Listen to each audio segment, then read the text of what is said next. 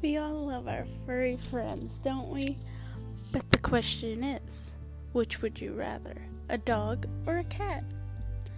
Cats are for people who don't always need that validation, but people with dogs always need that validation and that love.